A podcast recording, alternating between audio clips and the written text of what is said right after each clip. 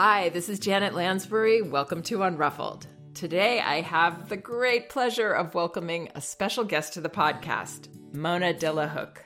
Mona is a pediatric psychologist who has worked for over 30 years with children and teens with behavioral challenges and developmental differences, and she uses the latest studies in brain science and human development. She has a new book, Beyond Behaviors Using Brain Science and Compassion to Understand and Solve Children's Behavioral Challenges. I've told Mona this. She's going to change the world with this book and this perception of children. It resonates with me because it supports in so many ways the work of my mentor, Magda Gerber, her conclusions through her extensive observations, and ultimately her approach to parenting infants and toddlers. So I feel like this is the brain science behind some of the things that we've intuited to try to help parents.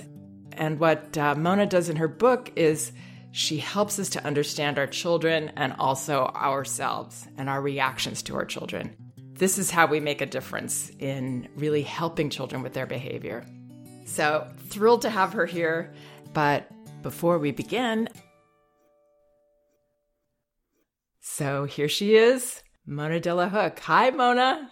Hi, Janet. Thank you so much for having me on. I've been just kind of savoring your book, and everything I'm reading is teaching me a lot. You offer so much information in this book. There's a lot of stuff in there, but I wrote it with the intention of just helping create less suffering in the world and more joy. So thank you. Well, you definitely do that. And again, I'm going to recommend this to every parent or professional working with children. It's it's a must. I wanted to see if you could share a little about your professional journey. I found what you shared in your book very interesting, and I don't know that much about you in terms of how you came to these understandings. And I would love to hear a little about that somehow I just knew I wanted to be a psychologist when I was a teenager. So I ended up becoming a psychologist pretty young in my 20s. And I began working with teenagers, young adults, older children, because really traditional training in clinical psych is for children over five and everyone thereafter. So I worked in the field for about a decade before I had my own children. And I kept on hearing stories about some of the pain teenagers and adults had when they were children and even when they were younger children and things they wish their parents knew uh, way back then. And I'm a sensitive psychologist and person. And so I thought, wow, I wonder if I could be more effective if I was working at younger levels, like with parents with babies and toddlers. So after my third daughter was born, I decided to go back and go into more of a prevention kind of idea and become an infant mental health specialist. And the training program I, I worked with was with founders of the Infant Mental Health Association Zero to Three in, in Washington, D.C. So I went there for several weeks every summer for five years. And in the meantime, I did two programs. One was at Cedar Sinai in LA for two years in infant mental health, and the other one was at Children's Hospital. And long story short, what I learned in these programs changed my life. It wasn't anything that I learned in psychology in graduate school. And it basically was the beginning of what was known as the decade of the brain in the 90s and that was bringing the body and the brain together and seeing little people and babies of course and toddlers as a whole in this wonderful way the body and the brain connect with each other through the information highway. And we can read behaviors way before people are able to tell us what they need and talk to us. So i became an infant and toddler specialist and my perspective started from there in understanding the role of stress and stress recovery and how we can prevent misunderstanding in a lot of the ways we try to help children and teenagers that are ineffective. And I think that was kind of the magic behind some of the work I do. I gathered a lot of information from a lot of different fields and put it together in a kind of a, a new way. Well, that definitely comes across in your book. You use so many case studies. You take off this veil of the way that we still as a society tend to see challenging behavior and show us what it really is and what it really means. And by seeing what it is and what it means, we can understand how to help children with it and how to stop it. It's a much more thoughtful, aware approach than just trying to fix the behavior.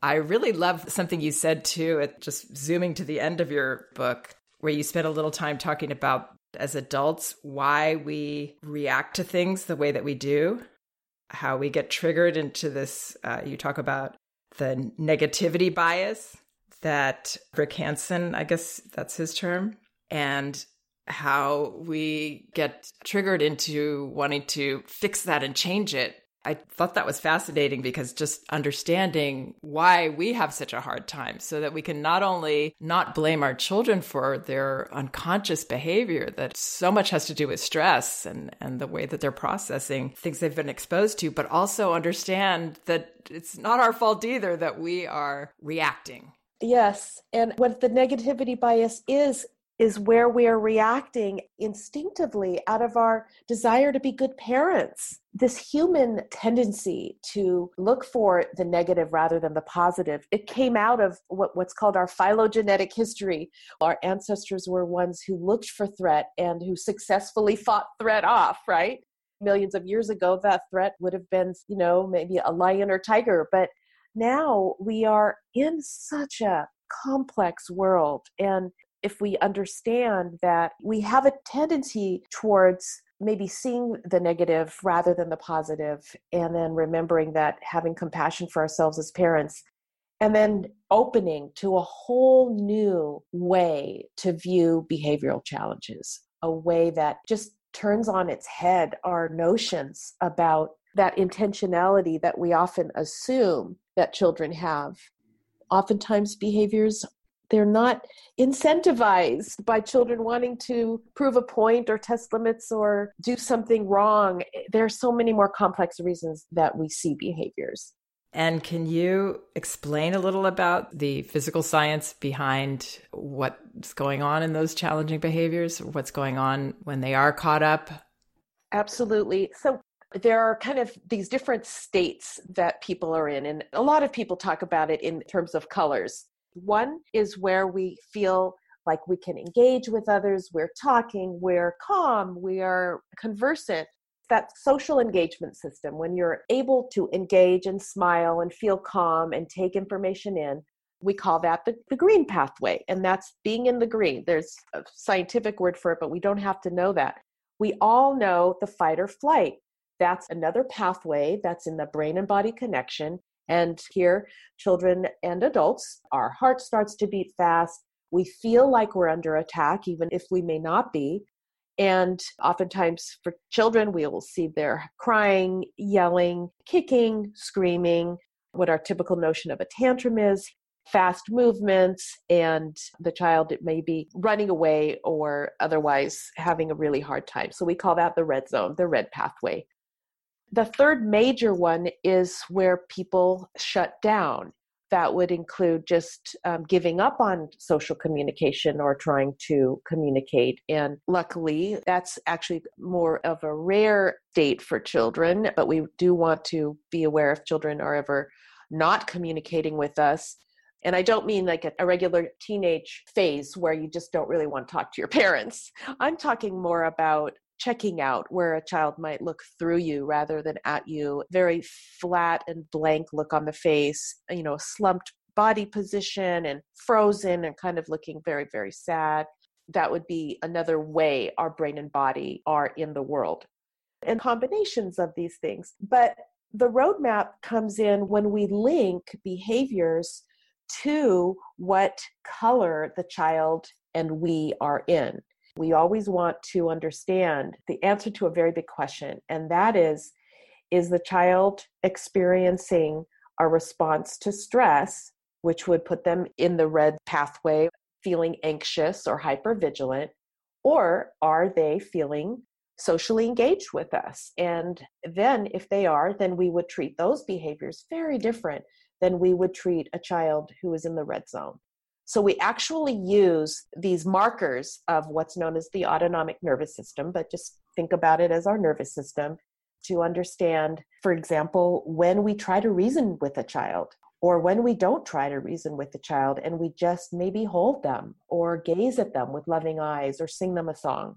So we kind of use the child as their own roadmap for how we can connect with them. And then what do you think about behaviors where a child does not seem stressed, doesn't seem like they're on the red pathway, but they're still doing things that they know the parent doesn't want them to do? I love those kinds of behaviors me too. It's about children wanting to learn from us. Yes. How do we respond to things? What kind of leader do they have? Well, once we figure that out, you know, check out the body signals because sometimes a child might look green, but they're actually red or mm-hmm. even yellow, right? They may have a, a smirk on their face, but if you put your hand on their back or on their chest, you feel their heart beating really fast so we really want to make sure neurodivergent children, children with brain wiring differences, their facial expression may not match their internal state. The body language, the tone of voice, and the facial expression is the polygraph for how the child feels inside. And I explain that in the book. But having said that, if if a child is in that green zone and they're going through the natural testing like not following our directions or doing something that we don't like or that that's not part of our family's values i love your advice along these lines that i've read in your book being that leader and staying calm ourselves and patient and letting our child know that we will give them a redirection if if it's something that is important for us to let them know that that's not okay it's just how we go about it it doesn't have to be with a hammer, it can be with our relationship. I love what you said about the smile because I'm often asked about that. Well, my child is smiling. How could this be about stress? How could they be uncomfortable here? I sometimes think of it as when we're on that roller coaster that we really shouldn't have gone on. It was a little too much for us, and we might be smiling, but it's not that centered, calm, joyful from within smile. Absolutely. It's a stress smile. Yes. Similar yes. to when children are tickled or thrown in the air sometimes. And Absolutely. So, yeah, it's not a comfortable place. So, for parents to understand that, that their child isn't evil and they're really enjoying hitting you? Sometimes too with kids when they do something that is not voluntary that is part of that stress response system say they hit you or do something that really is wrong and then you let them know and then they laugh or smile. I have a lot of parents who ask me that too. That can enrage a parent because it's not a response that we're expecting. Right and it does seem really mean and cruel. We could see it that way it's disturbing and i just want to encourage parents that you don't have to be too concerned with that because oftentimes that is crossing over very quickly with embarrassment and shame.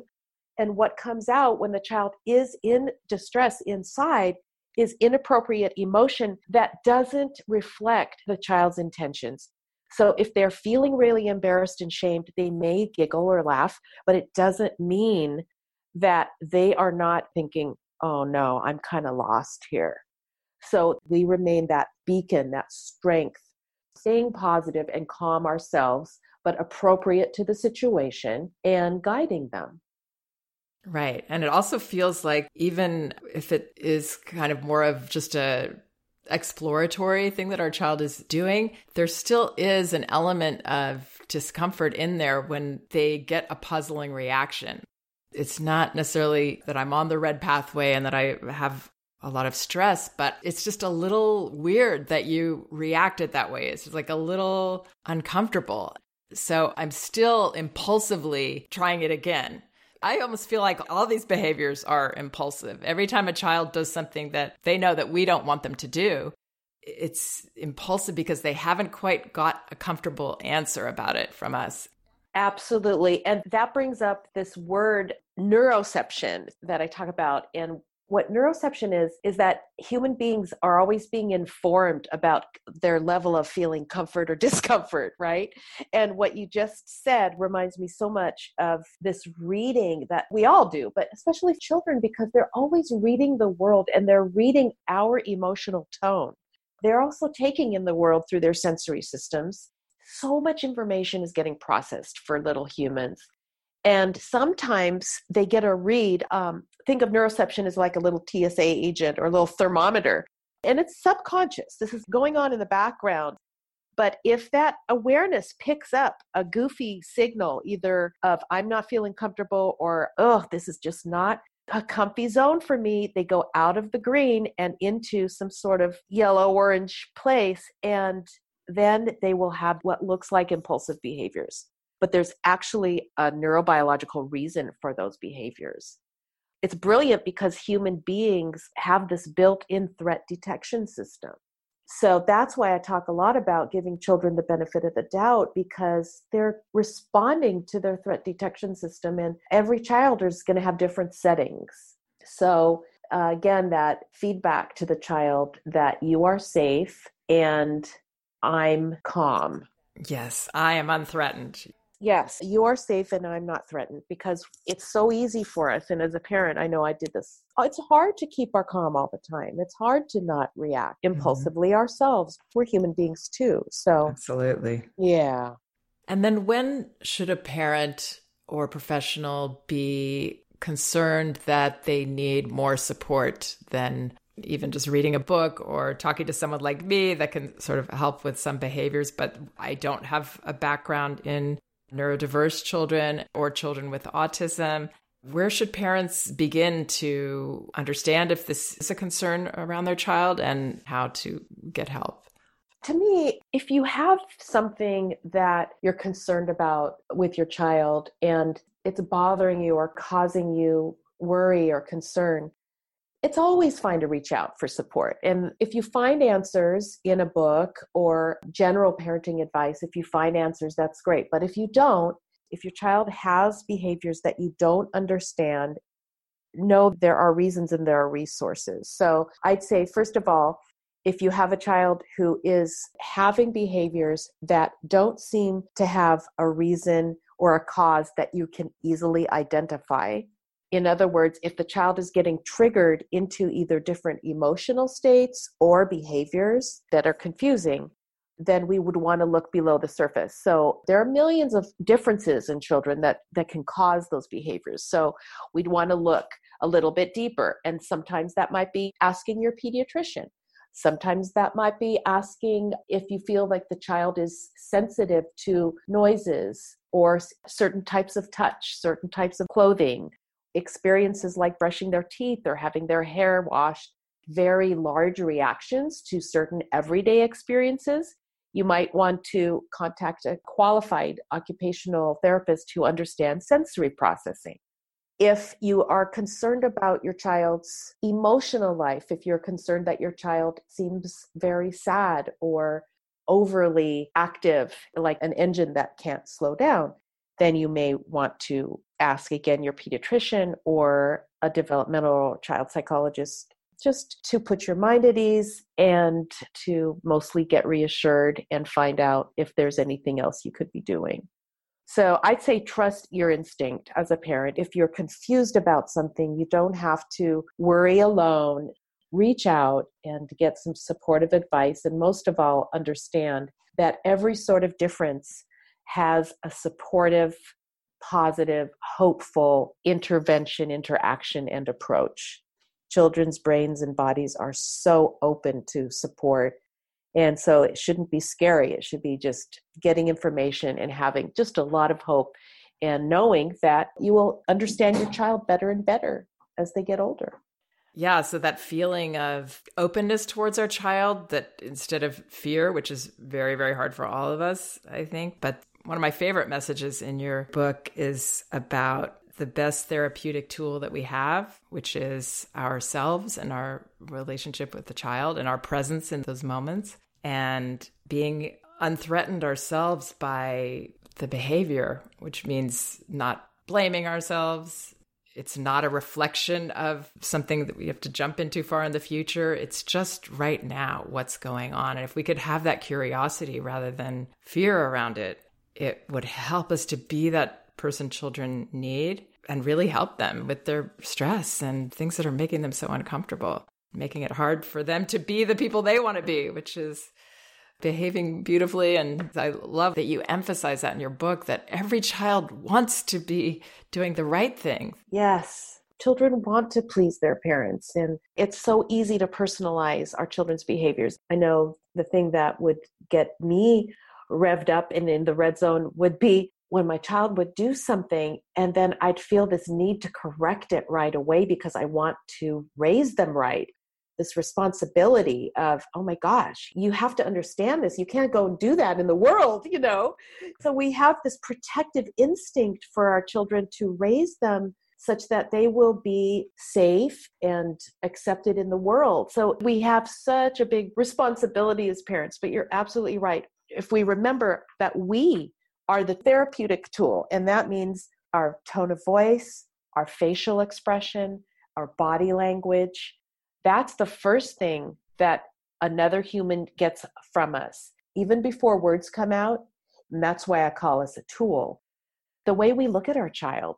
I think I posted someone's uh, blog post yesterday. Does your face light up when you see your child?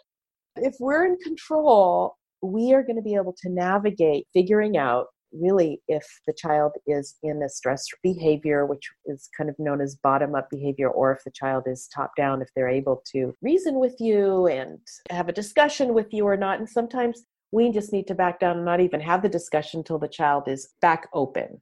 Right. And the way to get that presence that you're talking about is this perspective. It's this understanding of what is beyond the behavior and that what we're seeing is just the tip of the iceberg of something important that we need to understand about our child and that will help us to let go of that fear. I mean that's the key is the way that we see. You've said that. I say that a lot.